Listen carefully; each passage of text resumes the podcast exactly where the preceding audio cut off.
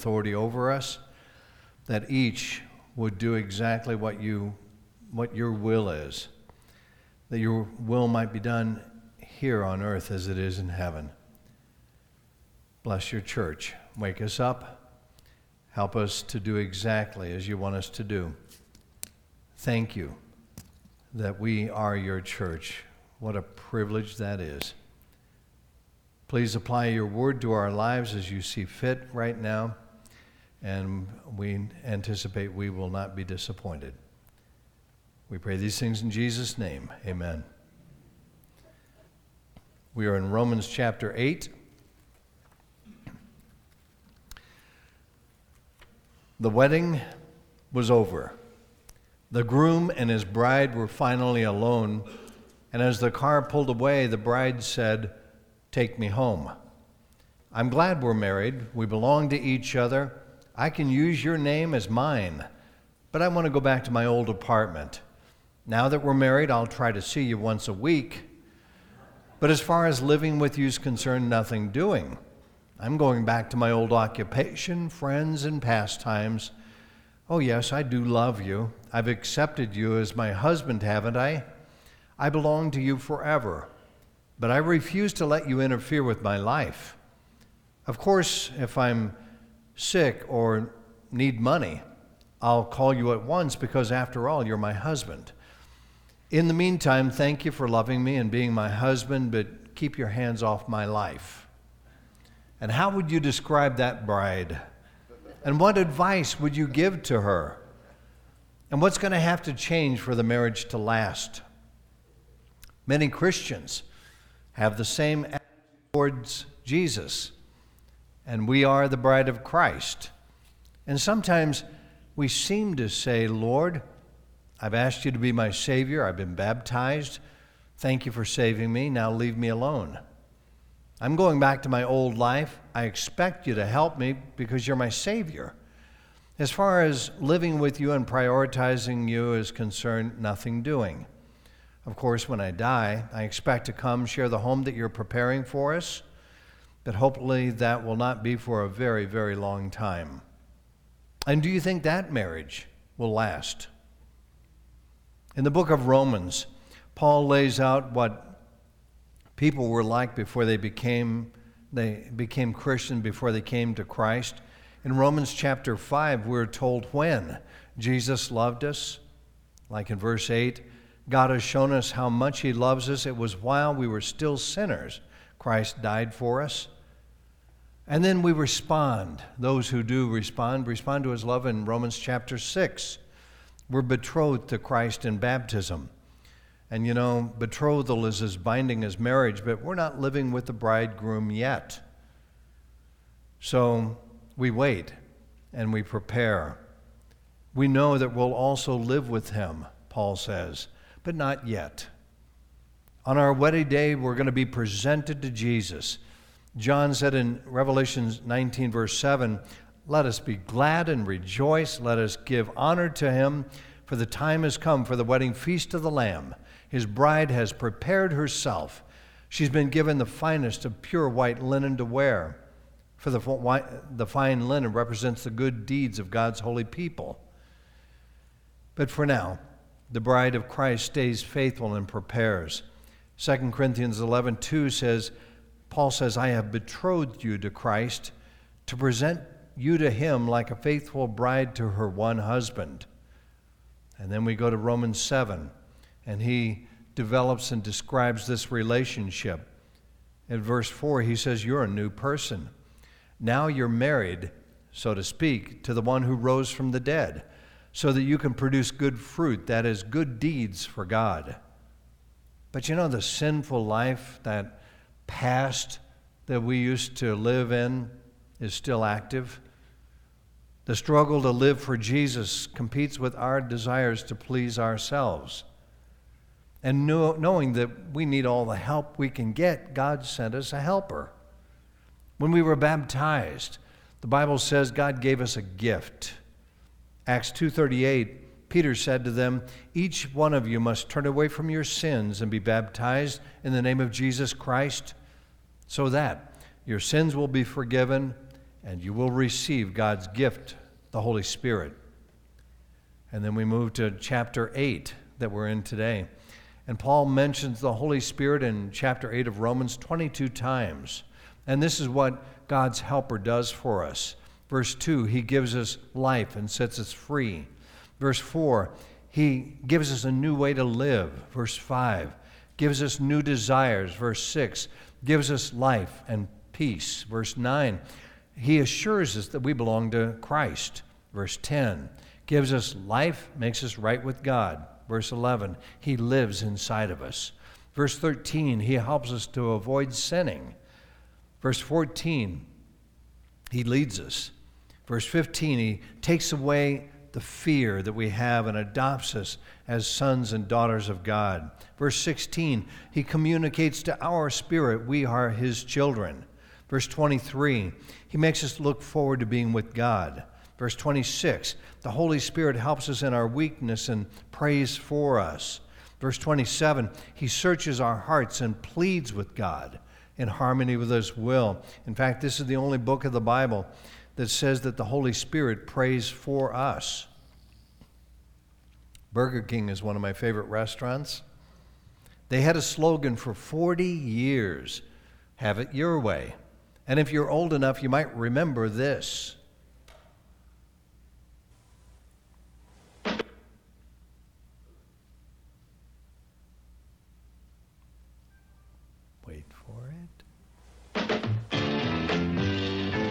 It your way. Have it your way. Have it your way at Burger King. May I help you, sir? Two Whoppers, two Whopper Juniors, and four Coca-Cola. And would I have to wait long if you made one Whopper with no pickle and no lettuce? No, sir. Hold the pickle, hold the lettuce. Special orders don't upset us. All we ask is that you let us serve it your way. Oh, well, in that case, I bet you remember that. Whopper with extra ketchup? They recently s- changed their slogan to Be Your Way.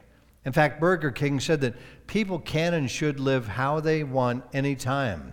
They changed their slogan, they said, because Have It Your Way focuses only on the purchase, the ability to customize a burger. By contrast, Be Your Way is about making a connection with a person's greater lifestyle. They're basically saying, indulge yourself. You don't have to just have it your way, be any way you want. And you know, there's Christians that leave churches because they want everything their way. They want Burger King church. And their favorite church hymn, and I'm not going to sing it. Hold the pickles, hold the lettuce, do special orders, don't upset us. All that I ask is that you do things my way. I want it my way at Burger King Church. Or we can let God have His way. The Holy Spirit helps the bride of Christ stay faithful. And the Bible teaches that Christ's bride is basically like the one in my opening story willful, selfish, wanting to do what she wants rather than what Christ wants.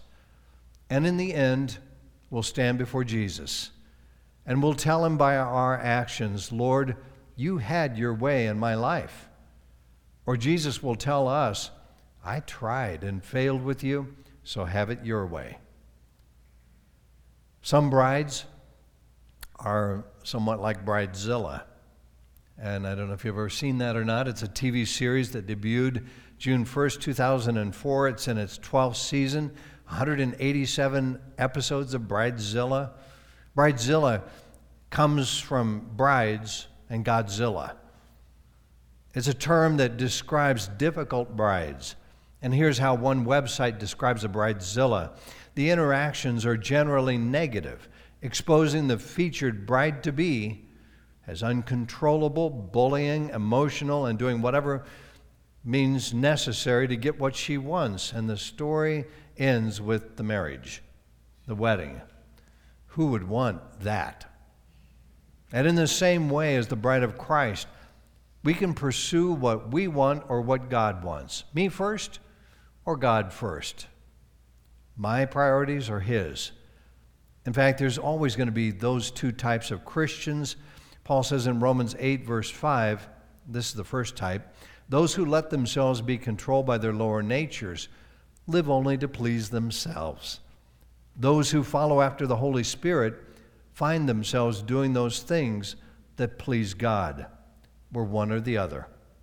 But we get to decide who's large and in charge. And in the end, we're going to be judged by who we prioritized. That's why the Bible says, try to learn what pleases the Lord. Colossians 1:10, live a life worthy of the Lord, please him in every way, bearing fruit in every good work, growing in the knowledge of God. In Galatians 5:16, Paul says, "Let let the Holy Spirit guide your lives. Then you won't be doing what your sinful nature craves. Sinful nature wants to do evil, which is just the opposite of what the Spirit wants.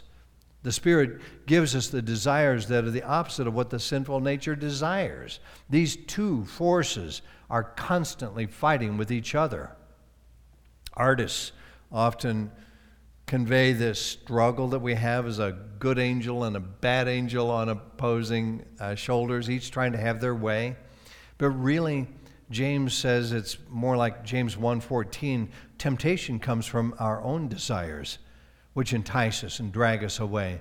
These desires give birth to sinful actions.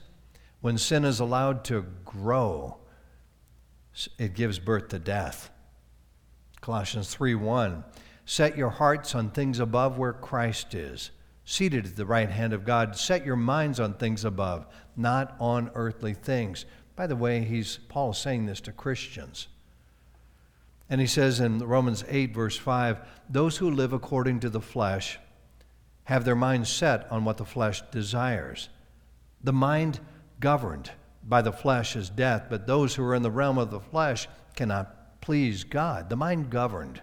And you know as well as I, there are good and bad governors. Proverbs 29 2 says, When the godly are in authority, the people rejoice. When the wicked are in power, they groan. How true. When the governor of our life is our flesh, spiritual death will follow. When the governor of our life is the Holy Spirit, we will live to please God.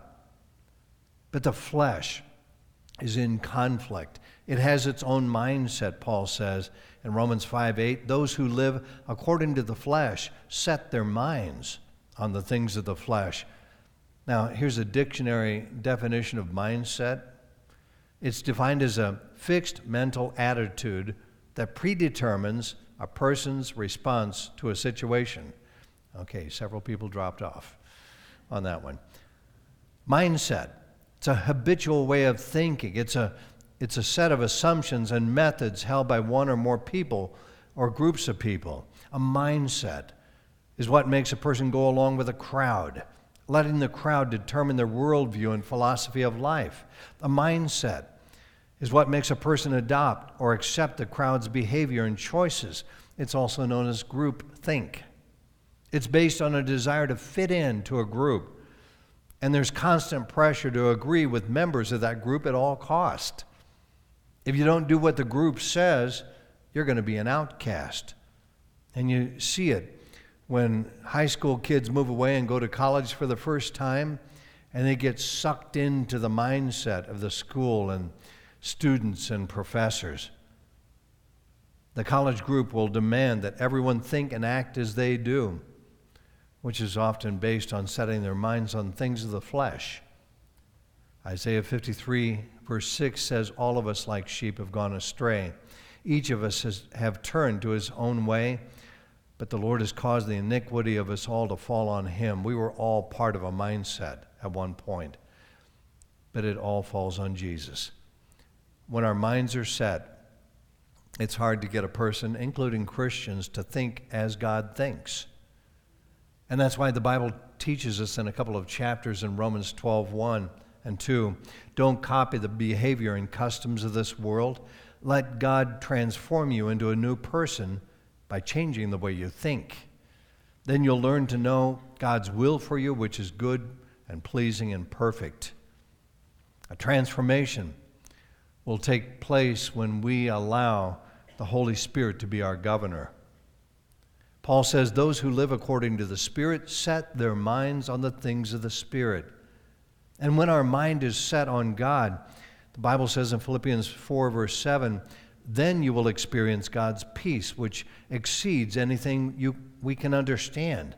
His peace will guard our hearts and minds as we live in Christ Jesus. Now, dear brothers and sisters, one final thing fix your thoughts on whatever is true and honorable, right, pure, lovely, admirable. Think about things that are excellent and worthy of praise. This is how we think, uh, how we fix our thoughts when our thoughts are broken. Otherwise, it's G I G O garbage in, garbage out. That's a computer science term, and it was first used in 1957. It's also known as stinking thinking. Flawed input produces flawed output or garbage. But we get to decide who programs our mind. Isn't that wonderful? It's going to be the world or our desires, or it's going to be the Holy Spirit. So Paul says, set your mind. The Greek word means orient your life, direct your thoughts, be of the same mind, agree with, be in harmony with, cherish the same views. And the same word is used in Philippians 2, verse 2. Make my joy complete by being like minded, having the same love, being one in spirit, and of one mind. Be of the same mind toward one another. Do not be haughty in mind. And when a person says that uh, you're set in your ways, they're not complimenting. Being set in God's ways, though, is a very good thing. Colossians 3, verse 1 says, Set your hearts on things above, set your minds on things above, not on earthly things. But even with Christians, it's a constant challenge to think about what Christ wants from us rather than what we want. And we remember Peter in Matthew 16, where Jesus turned around and said to Peter, Get away from me, Satan. You're an obstacle in my way because these thoughts are yours. They don't come from God, but from human nature. You're seeing things merely from a human point of view, not from God's. And the Bible defines what it looks like to walk or live according to the flesh. Paul told another group of Christians in Galatia chapter 5 verse 16, I say walk by the spirit and you will not gratify the desires of the flesh. Flesh desires what's contrary to the spirit, the spirit what is contrary to the flesh. They're in conflict with each other so that you're not to do whatever you want. And then he says the the acts of the flesh are obvious. And he gives 15. And he says Christians who live like this are living by the flesh sexual immorality, impurity, debauchery, idolatry, witchcraft, hatred, discord, jealousy, fits of rage, selfish ambition, dissension, factions, envy, drunkenness, orgies, and the like. I warn you, as I did before, that those who live like this will not inherit the kingdom of God. These 15 lifestyles aren't a, a comprehensive list. Uh, Peter adds to this list, and so do other uh, writers in the New Testament. But these things keep people out of heaven. In fact, Peter said in 2 Peter 2:10, punishment is especially reserved for those who indulge the corrupt desires of the flesh, despise authority, bold, self-willed. And describing the mindset of the world, Philippians 3:19 says they're headed for destruction. Their God is their appetite. They brag about shameful things. They think only about this life here on earth. See, there's no room for God in their lives because they're so filled up with themselves. The apostle John adds his voice. 1 John 2:15 he says stop loving this evil world and all that it offers you for when you love these things you show that you do not really love God all these worldly things, these evil desires, the craze for sex, the ambition to buy everything that appeals to you, the pride that comes from wealth and importance, they're not from God. They're from this evil world itself. This world is fading away. These evil, forbidden things will go with it. But whoever keeps doing the will of God will live forever. So it's time for a mindset reset. Colossians 3 2. Let heaven fill your thoughts. Don't spend your time worrying about things down here. The Bible says have the same mindset as Christ Jesus.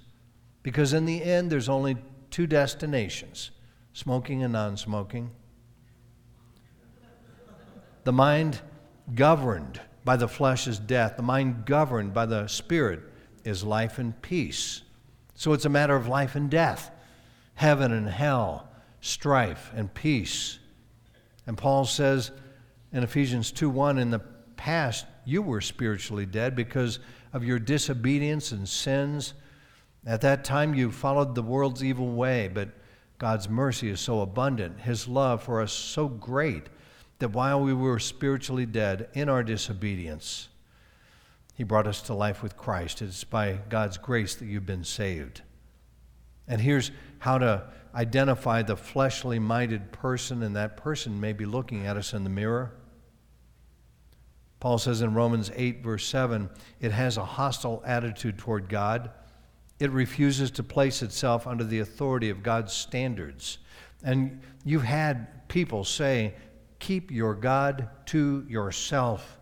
But Jesus says just the opposite. In Mark 16, 15, he says, Go into all the world, preach the good news to everyone. Everyone who believes and is baptized will be saved. Anyone who refuses to believe will be condemned. And we were all once enemies of God enemies of the cross of Christ. And you know, the Bible says that he reserves his wrath for his enemies. James 4 4 says, Don't you realize making friends with God's enemies, the evil pleasures of this world, makes you an enemy of God? And something that's close to enemy is enmity, which means animosity, hatred, hostility. And so many people throughout history have declared war on God and God's people. And there's burning churches, shutting them down, and persecuting Christians. Oh, that's in the news today.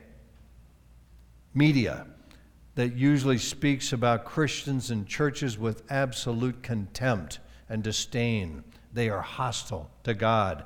They don't obey God's law. In fact, they cannot obey it because it's only by his death on the cross that Christ destroyed the enmity and brought them back to God. Here's what the Holy Spirit does. 1 Corinthians 2:14 The man who isn't a Christian can't understand can't accept these thoughts from God which the Holy Spirit teaches us. They sound foolish to him because only those who have the Holy Spirit within them can understand what the Holy Spirit means. Others just can't take it in. God's Spirit in us appeals to the spirit of man. A fleshly minded person, though, chooses not to listen. They may listen and turn away and say, Not a buyer. And a commentator wrote this It becomes to them what a painting is to the blind, or music is to the deaf. They just can't take it in. The Holy Spirit will give life. The Spirit who gives life has set us free. Letting the Spirit control your mind leads to life. The Spirit gives us life. And Paul says in verse 11 if the Spirit of God who raised Jesus from death lives in you, then he who raised Christ from death will also give life to your mortal bodies by the presence of his Spirit in you. So, what do we take away? Well, let me give you a takeaway from the Old Testament Deuteronomy 30, verse 19. Today, I've given you the choice between life and death, between blessings and curses. Now I call on heaven and earth to witness the choice you make. Oh, that you would choose life so that you and your descendants might live. You can make this choice by loving the Lord your God, obeying Him, and committing yourself firmly to Him. Burger King says you can have it your way. The bride of Christ should say, Lord, have your way in my life. Bridezilla, the bride from hell, which probably will end up there, demands to have their way. But the bride of Christ says, Teach me to do your will, for you are my God. May your gracious spirit lead me forward on a firm footing. And that's our task. The days are evil, our time is short. If you've read the ba- uh, last book of the Bible, it's going to get worse before it gets better. Uh, and our job is to be light uh, and salt and witnesses to the people around us who are possibly not ready to stand before Christ. If we don't do our job, I think a lot of our one time friends will say, I thought you cared about me. So we need to invite people to church, people to Christ while there's time. Pray with me, please. Father in heaven, we pray that you would wake the church up. Again, we might be that last church, the seventh church of Revelation, Laodicea, the lukewarm church that Jesus says makes him sick. He says, Be hot, be cold, but not tepid. Yet much of the church today is lukewarm. So wake us up, make us hot for you, give us the right words to say, and thank you that Sun City West Christian Church, because of you, has been faithful. We've stayed open the entire time. The remnant has worked themselves to death, just like remnants throughout history. Lord, we believe you will meet our needs uh, through your faithful people. Lord, keep the doors open, keep the gospel flowing, and keep Christ on the throne of our heart. We pray in Jesus' name. Amen. As we prepare for the Lord's Supper,